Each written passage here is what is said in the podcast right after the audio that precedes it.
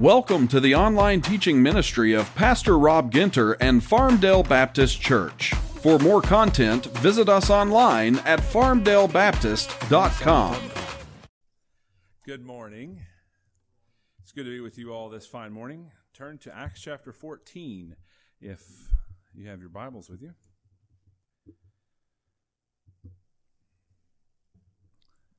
Acts chapter 14, we will finish up where we were last week, walking verse by verse through the scriptures, now about halfway through the book of Acts. I read the story of a leader who was almost completely alone in his final hours. He faced death without a company that swore allegiance to this leader. Um, most of his closest and trusted friends had abandoned him at this point, though they swore allegiance to him previously. Some fled, some betrayed him. The world scorned, scorned this leader. Most everybody, except for this one disciple of his. This one disciple of this individual. This disciple would remain faithful to death, following the leader to the grave. His mind was fully committed. His will was set on the leader's agenda. He was sold out as a disciple of this leader. His heart was thrilled by the intimacy of the relationship with this teacher that he had. He was in awe of this man that he viewed as a king. Humbled to be included in his inner circle was this disciple. The disciple wrote of an early encounter with a leader like this, and I quote, Great joy. He greets me like an old friend and looks after me. How I love him. Then he speaks, How small am I? The disciple's words continue. When he speaks, all resistance breaks down before the magical effect of his words. One can only be his friend or his enemy. He divides the hot from the cold, but lukewarmness he spits out of his mouth. The disciple is famous, but not as famous as his leader. Before his death, he said of himself and his leader, We shall go down as the greatest statesmen in history or the greatest criminals. Who is this disciple's name? You probably haven't heard of him. His name is Joseph Goebbels. You probably heard of his leader, Adolf Hitler. He's pretty famous. While others de- deserted Hitler, Goebbels followed him literally to the grave. He spent his last days alongside him in Hitler's secure bunker. When Hitler committed suicide, Goebbels and his wife sh- uh, followed him shortly after they killed their six kids. I say this that there is a kind of discipleship that happens in this world. There is there are leaders, there are followers, there are teachers, there are disciples of their teachers. Now, discipleship happens in the world. It certainly does. The question is, how much of it really happens in the church? How much? Because there is a kind of discipleship that is deadly. There is. Many people know, and it's even crept into the church. We live among people who are disciples, followers, learners of their culture. Meanwhile, we, my friends, are not called to make disciples or learners of our culture but to make disciples of someone who was alive, who died, and he rose again. That is our responsibility. So, what happens here in Acts chapter 14 is the, the, the apostles come back, Paul calling them that, Paul and Barnabas are headed back at the end of their first missionary journey, and we see this focus in their life of making disciples. So, at the end here, it says they were commended to the grace of God for the work that they had fulfilled. Verse 27 says, When they arrived and gathered the church together, they declared all that God had done with them and how they had opened the door of faith to the Gentiles. And they remained no little time with the disciples. So, what's happening here uh, is what we pick up on last week. To fulfill the work that we had been given by God, we must be messengers of his grace, mirrors of his glory, and we must be makers of disciples to endure. Right? To fulfill this work that we've been given, we must be makers of disciples. That is our task.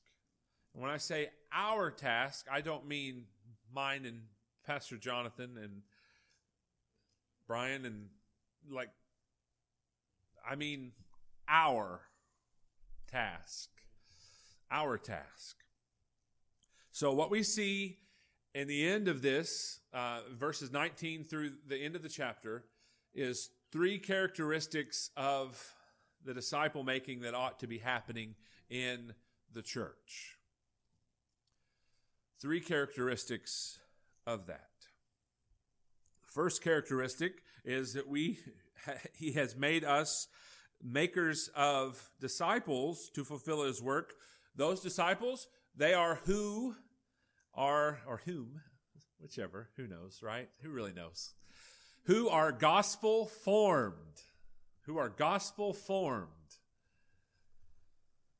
Now, according to verse 21, they preached the gospel and made many disciples. So we continue to see what God is doing. Um, we see that God had made them messengers of His grace. They mirrored the glory of God, and now they make disciples of the Lord Jesus.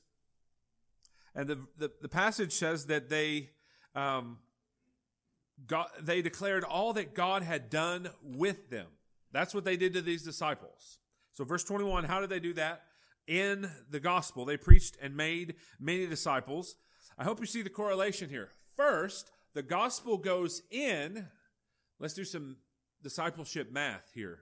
Um, you didn't know there'd be math. Don't worry, I'm not, not that good at it. The first part of the equation is that the gospel goes in, and the second, the disciples come out. I don't, I don't, that's not really math. I don't know why I said that. But anyway, the gospel goes in and disciples come out. There's no other way to make disciples than preaching the gospel or the good news about a risen Jesus. So, what does that mean? That building hype, polished entertainment, and providing programs are not what makes disciples. That's not what makes disciples, right?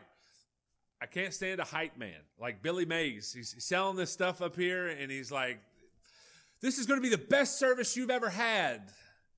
And then you come and you're disappointed because that, that was a lie. Oh, wait, come next week. It's going, it's going to blow your mind. And you're like, it was okay. You know, that, so I can't stand a hype man. But because it doesn't make disciples. What makes disciples? The gospel. The gospel. The gospel makes disciples. So that means drawing crowds don't make disciples. Paul and Barnabas show the only way to make disciples proclaiming the gospel of what Jesus did to save sinners. That's what they did. So, yes, every week, by God's grace, there's going to be someone up here. It'll be me most of the time. So, either praise the Lord or sorry about that, whichever. Um, and the gospel will be preached behind this pulpit, just like Paul preached the gospel. But we also read this in the book of Colossians, what he said. He tells the church at Colossae, let the word of Christ dwell in you richly, teaching and admonishing one another in all wisdom, singing psalms and hymns and spiritual songs with thanksgiving in your hearts to God. Do you see that each other thing going on in the verse? Right? Like we ought to be teaching and encouraging and having spirit spiritually meaningful conversations with each other in the church. It's not like there's a guy with a big mouth and a bunch of people with ears and that's it. No, we all have mouths, we all have ears. And Colossians 3:16 says that we ought to admonish one another. Teach one another. That's what we, we should do. What we're doing is we're having those spiritually meaningful conversations with each other over coffee, over dinner, over whatever, on the way out, on the way in, through the week, in each other's homes, pointing to one another to how what Christ has done and accomplished applies in our situations. The new, both the news of the gospel and application of the gospel in each other's lives. That's what we ought to do. So you can, individually can proclaim the gospel and make disciples. And if you are obedient to Jesus' commission, you will. And once we tell them the gospel, what we're, what, what we're seeing here, right, in the book of Acts is not just gospel preaching and gospel talking, but here's how it's, it works for them and ought to work for us. You tell someone the gospel, they become a Christian. You then have the responsibility of teaching them things that they don't know. If you're walking down the sidewalk on your way to the grocery store and there was a baby lying in a blanket, you'd walk by, you glance down, and because you're not the devil, you wouldn't go, It's not my baby. And you go on and get some eggs. No, right? Like there's a baby, there's a sidewalk. Those two don't match. Shouldn't be because it's a baby. You don't, because you're not the devil, you're not going to walk by the baby and go, well, it's someone's responsibility to get that baby off the sidewalk. I'm going to go on. Because you're not the devil, you won't do that. But what will you do? You will see to it that that baby has everything it needs. Right? That, that someone has responsibility for that baby, that that baby doesn't remain on the sidewalk, that's what you would do. You would somehow provide for it. Now, that's a silly example, the kind that preachers tell. Don't you hate those? But anyway, the thing is, when we, like our kids, right? Or, or our friends, when we tell the gospel to someone, God makes them born again. It's our responsibility to make sure that they're taught to follow Jesus.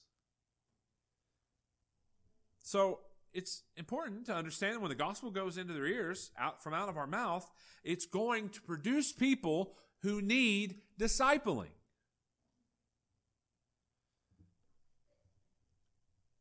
We should expect for it to happen. We should expect for it to happen when the gospel goes out. Romans 1:16 Paul is not ashamed of the gospel. Why? Because it is the power of God for salvation so we should be expecting the gospel, God's power in the gospel to save people. And when it does, we have a responsibility for those people that are saved. So, who are we speaking the gospel to? And are we taking responsibility for them? Because we see here in this text not only has God made us makers of disciples who are gospel formed, but who grow. Who grow. You see that in verses 21 and 22. Because Paul and Barnabas find themselves in verse 20 after Paul attempted murder by other people being stoned to death. Uh, direct your attention to verse 21. Here's what Luke says. When they had preached the gospel to that city and had made many disciples, they returned to Lystra and Iconium and to Antioch. Let me tell you what's amazing in this verse. Their sending church is Syrian Antioch, if you remember a few chapters back, over in the east. And they are at Derbe. It's not in Louisville, it's in the east. And that, so here's what happens they were closer to home than they've ever been on this mission trip. They were closer to home. However, there was an easy route in front of them. But what did they do? They chose to retrace their footsteps and revisit all the churches they established. On their journey to strengthen the souls of the disciples. So that's what those towns show us in verse 21 is that they've circled back around to go back to people that they've preached the gospel to that became Christians to strengthen them. That's what it tells us.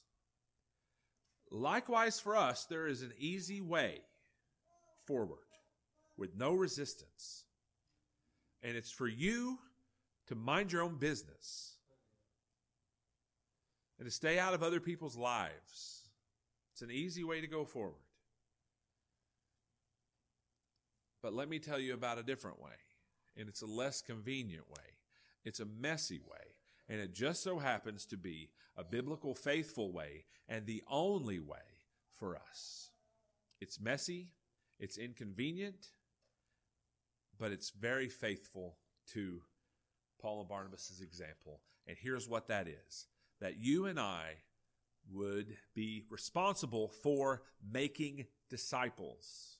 So the gospel goes in, the, the, the Christian comes out, and the, God made the disciple by grace through faith in Christ. And now the church has the responsibility to train that person and for them to grow. For them to grow. Now, in, in, in college, I, I, there was a terrible campus ministry near us, and they, they do a, a, skit and all this stuff. And then somebody would come up and apologize for Christians. It, there wasn't like the gospel going forth. They're like, Christians are really mean guys, and we're really sorry about that. Who wants to close in prayer? We got pizza downstairs. So that was basically what they did. But let me apologize to you. I am sorry that the church culture is such that you become a Christian and we assume that you know everything. We don't look like someone who just became a Christian as a baby on a sidewalk. They'll figure it out. They'll figure it out. They'll get it somehow. They'll go on. So I'm sorry because it happened to me. It probably happened to you, right? That like you became a Christian, you go into the church, and they just assume that you know everything. And I'm sorry that it's that, that it's it's like that. So you go there for years and you don't know some stuff. And by that point, you're embarrassed to ask anybody because you're supposed to know it. What are, what's wrong with you? Well, there's nothing wrong with you. You've just never been discipled. You've never been taught.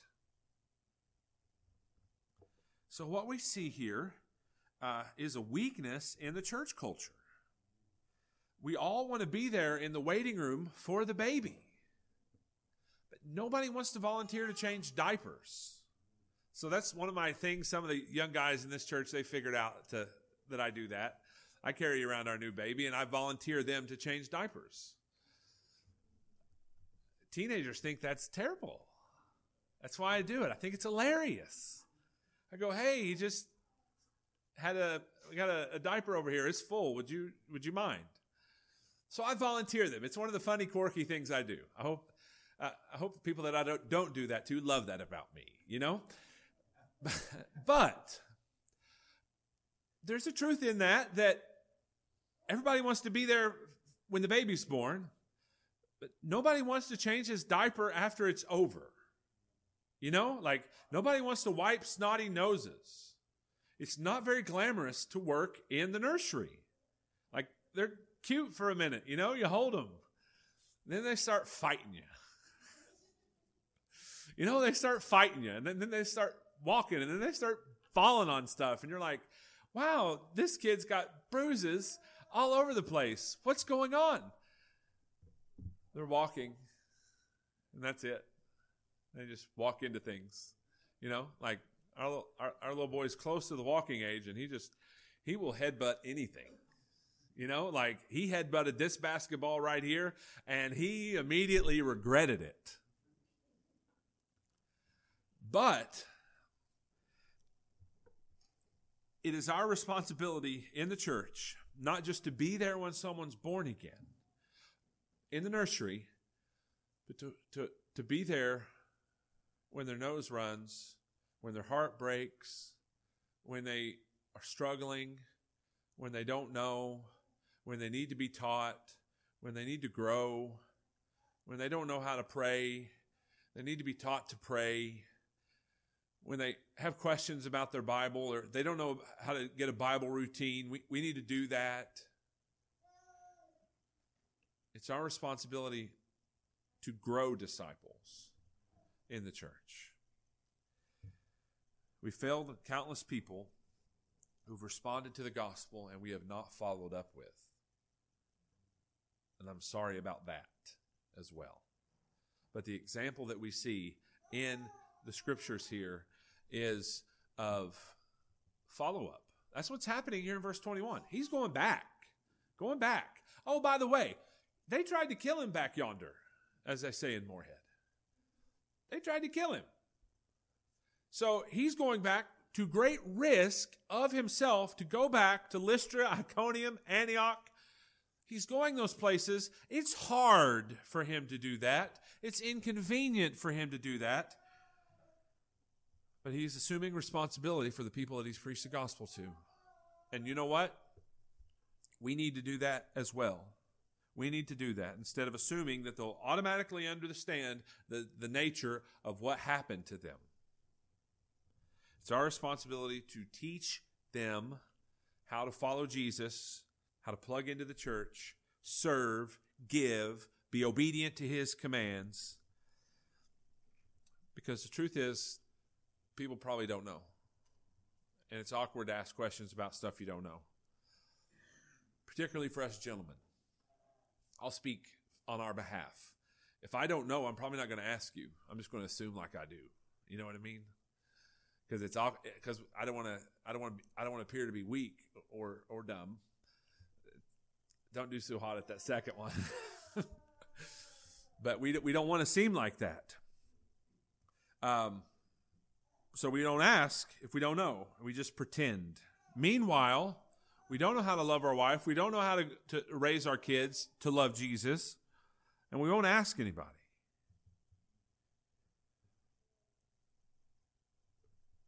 And we've fallen into egregious sin that nobody warned us about. We may be on our whatever number of marriage at that point.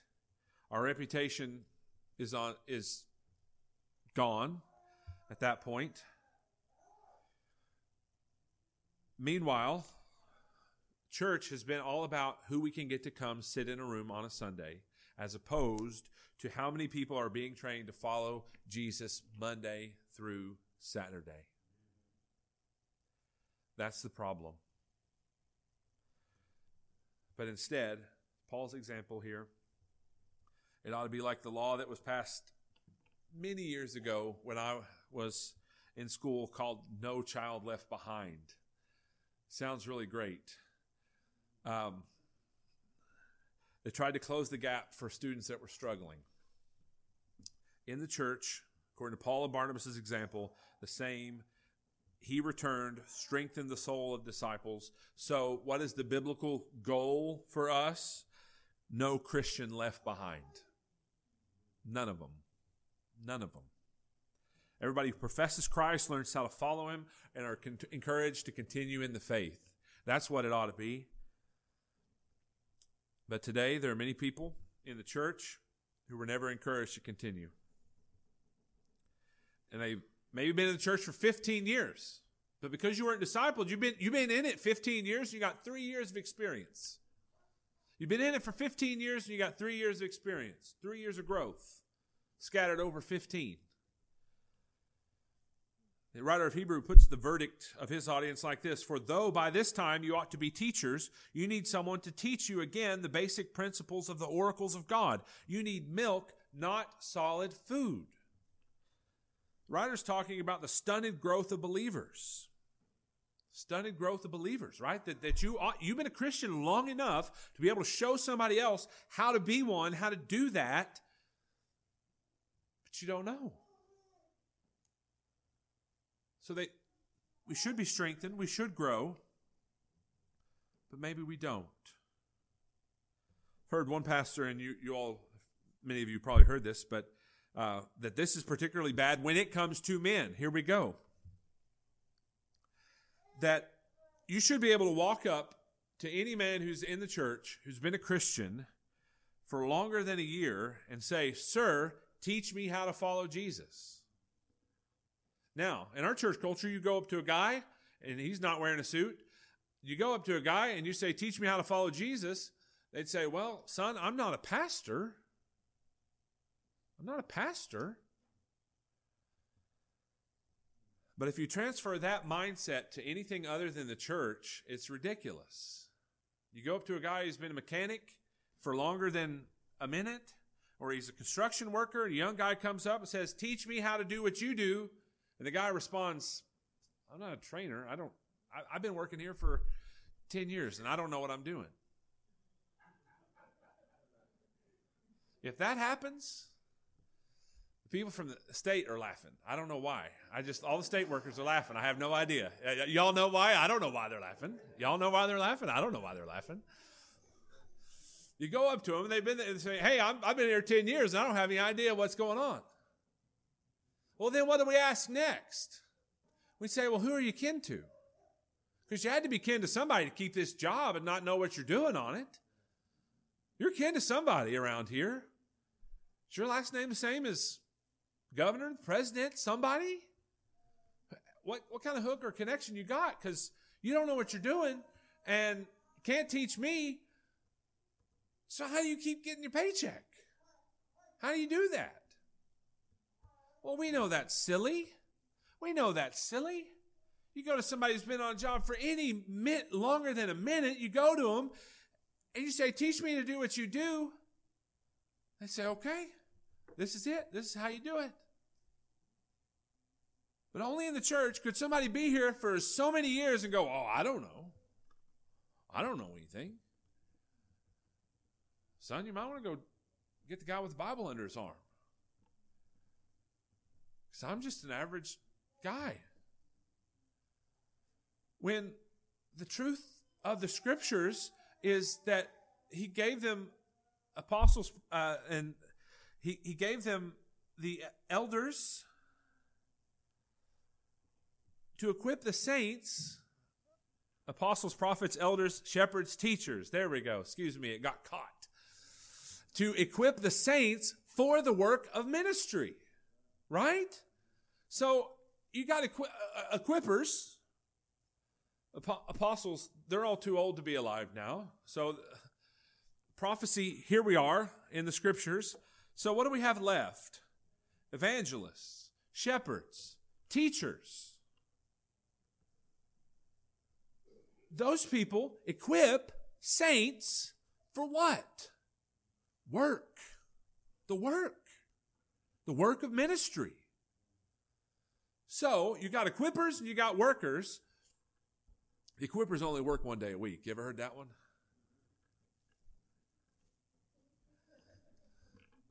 Only an hour on Sunday. That's it.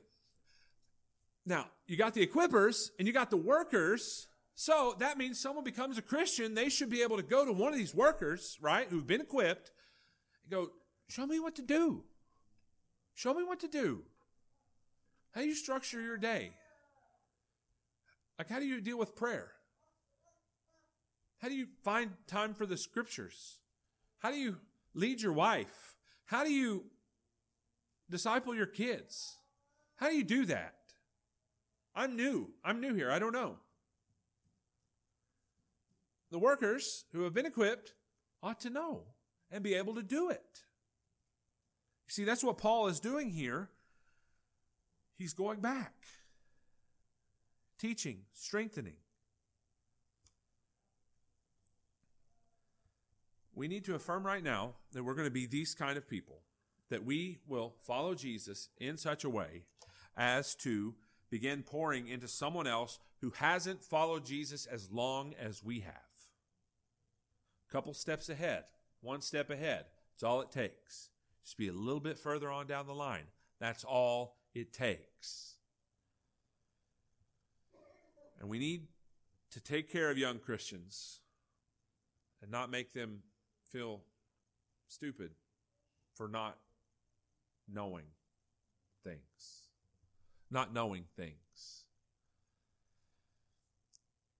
Men, we need to take spiritual responsibility for our families, to lead our wives and train our kids. So that is who the buck starts and stops with. God has given us the responsibility as the head of households. That's not just something you fill out on the taxes, but it's a responsibility that we take over the lives and the souls of people.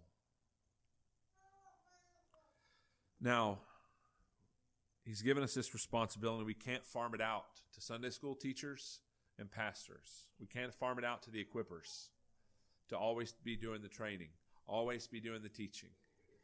Now, the equippers are great.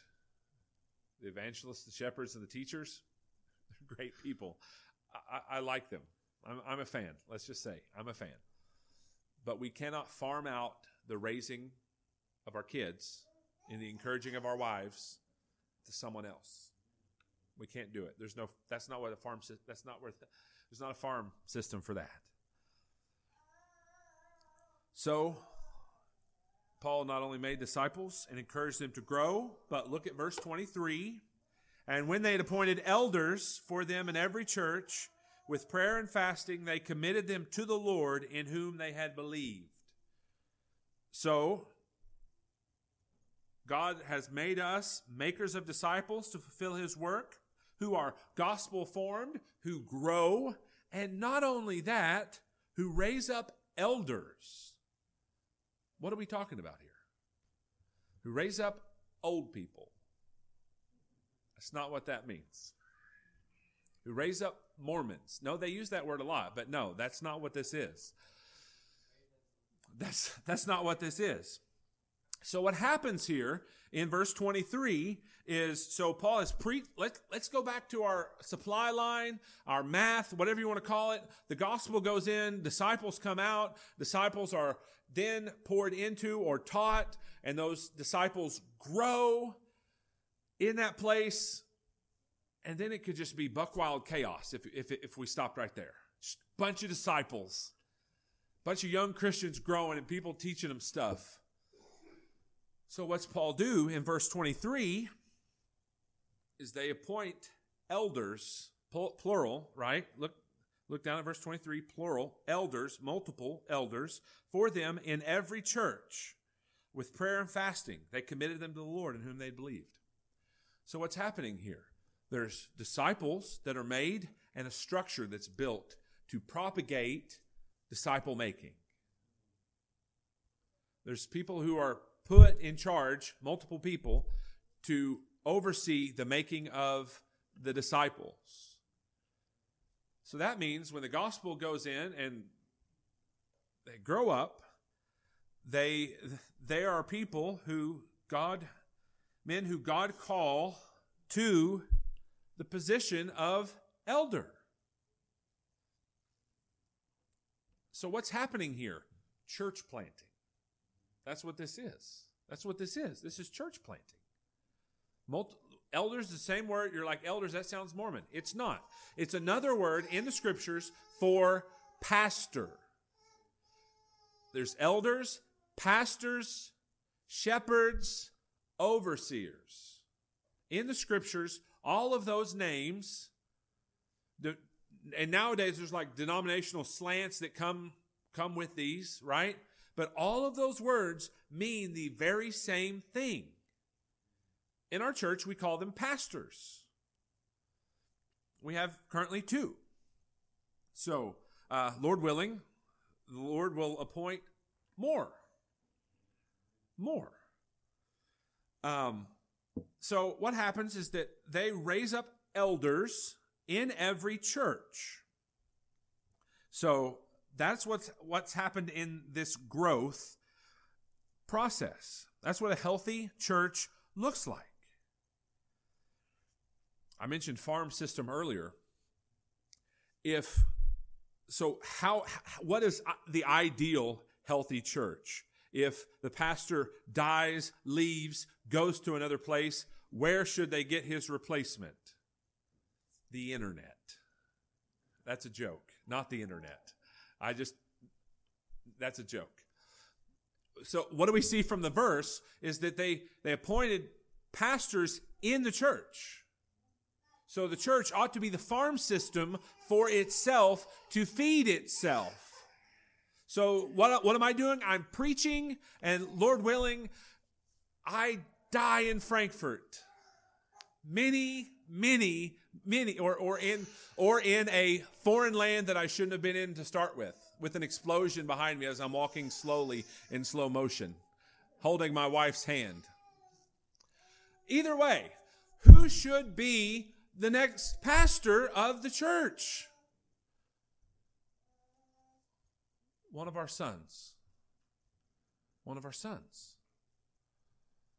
One of our sons should do that. Because what, what are we doing here? We are raising up disciples and setting them within a structure. And the church is meant to feed herself. Because people have real babies, not just spiritual babies, like real babies. And those babies need to grow up and be taught to love the Lord. And God will call them to pastor the church. So, what does a healthy church look like? A healthy church feeds itself with pastors, it feeds itself.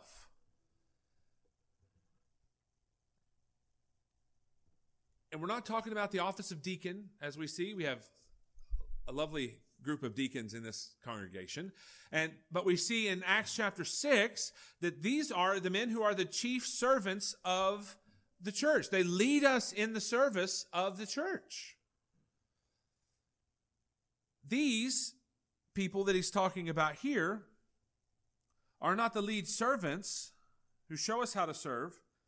They're talking about elders who administrate and oversee the direction of the church.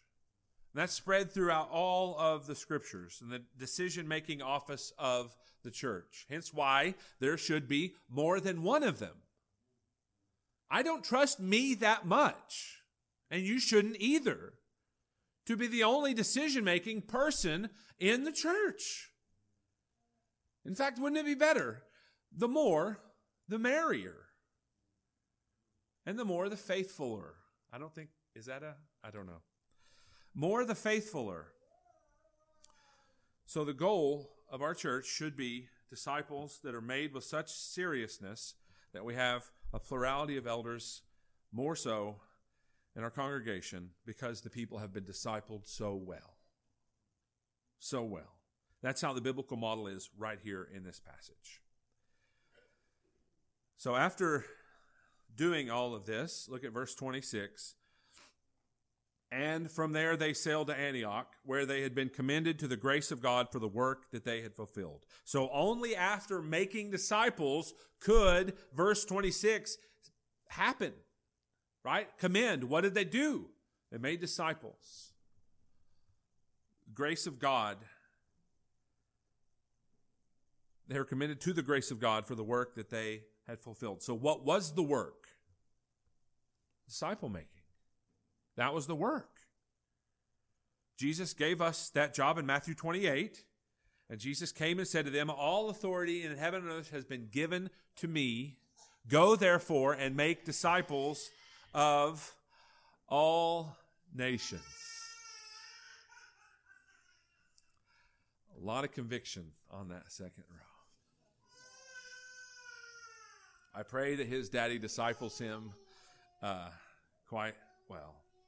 And what does what does his discipleship look like there in Matthew chapter 28? Jesus says, teaching them to observe all that I commanded you, and behold, I am with you always to the end of the age.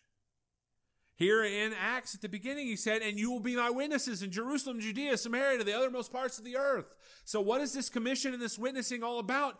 The making of disciples. The making of disciples.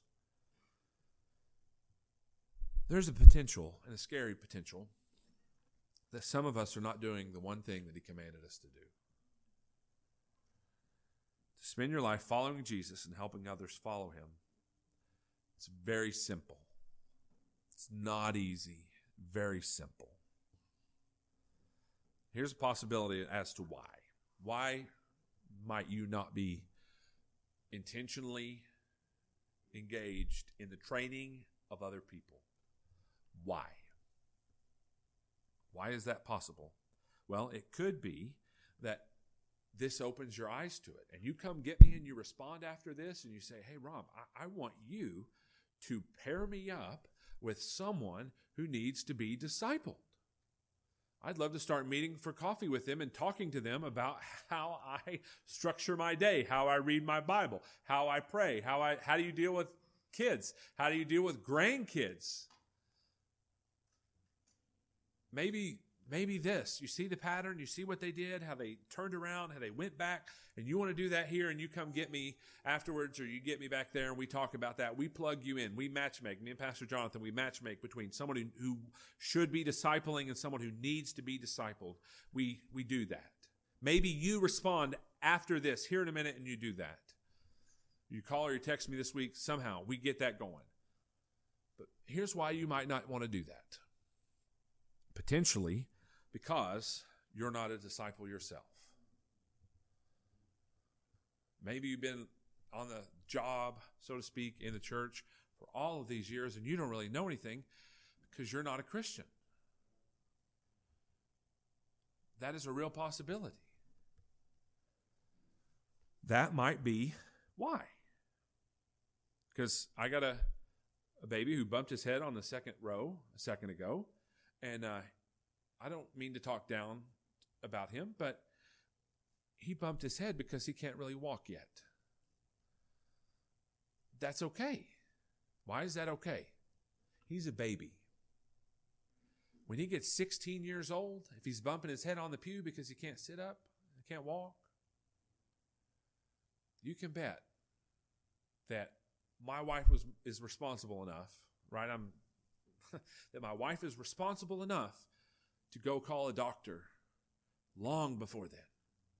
I'm not speaking of her, husband. He's not that great quality, but like she'll point that out to somebody. She's smart enough to point that out to somebody that my baby is not meeting the milestones that he should be meeting. So there's something wrong with him, right? She can do that. She would do that if that happened. He's not doing what he's supposed to be doing. He can only bench press his body weight right now. But later, if it stays like that, you know? You see, it, it's not cute if he grows bigger and he doesn't figure more stuff out. There's something wrong. So if that's you and you're, you, you, you've had time spent but not grown, it could be that you're not a Christian and you don't want to face Jesus on judgment day and tell him how much time you spent in your in the church without giving your life to eternal things. You don't want to do that. The good news is, is that God can save you right now. And you go, ah, but after all that time spent, I'm, I'm, I'm kind of embarrassed for somebody to, to, to know. Best be embarrassed now than damned later. You best be embarrassed right now than damned later for eternity. You see, God is holy and righteous and just, and you cannot be in his presence because you are not. But you know what he did? God loved the world and he gave his only son, Jesus, who lived the perfect life and died on the cross for your sins. He didn't just stay in the grave. He rose on the third day, victorious over life, hell, death, and everything and everyone in between. And he commands that you turn from living your life the way you want to to following him, to following his, his example, to following him personally, being directed by him. That's what he did. That is what you are to live your life to. The biblical vision for Farmdale Baptist Church is everyone following Jesus and taking someone along with you in that process. Doesn't matter your situation, how old you are, you can be obedient to these scriptures. You can. If you're a Christian, you need to respond, particularly by getting in the game of this mission. It's not just to preach the gospel, the gospel is good but growing people in the gospel. That is what you're called to do. So if, if you haven't been discipled, you need to be discipled. You come get me and you say, I want somebody to, to teach me this stuff. I, I, don't, I'm tired of not knowing. I'm tired of not living my life like I, like I could, right? I'm wasting time and, and energy and I don't want to waste it anymore. I want to be discipled. You come get me over there or back there. We'll talk. But if you, you're tired of seeing other people flounder in ignorance. And you want to be a loving support system to train someone in following Jesus, you need to come get me as well. And, and above all, if you're not a Christian, we need to we need to talk. You need to turn from your sin and trust in the Lord Jesus. Whoever believes in him will not perish, but God will give him eternal life with him forever. This starts now, my friends. It's now with him now. So let's all respond repent for not discipling, repent of our sin, and follow Jesus closer together. Let's do it. Father, thank you so much for your scriptures. Please create in us disciple makers in this place. Please train us, teach us, and encourage us that we can be obedient to this. Please help us in this. Father, we do ask that you would focus us on the mission of making disciples and that we wouldn't be okay with other people not knowing and not growing, but we would take responsibility for the people in our church. Please do this for us. In Jesus' name, amen.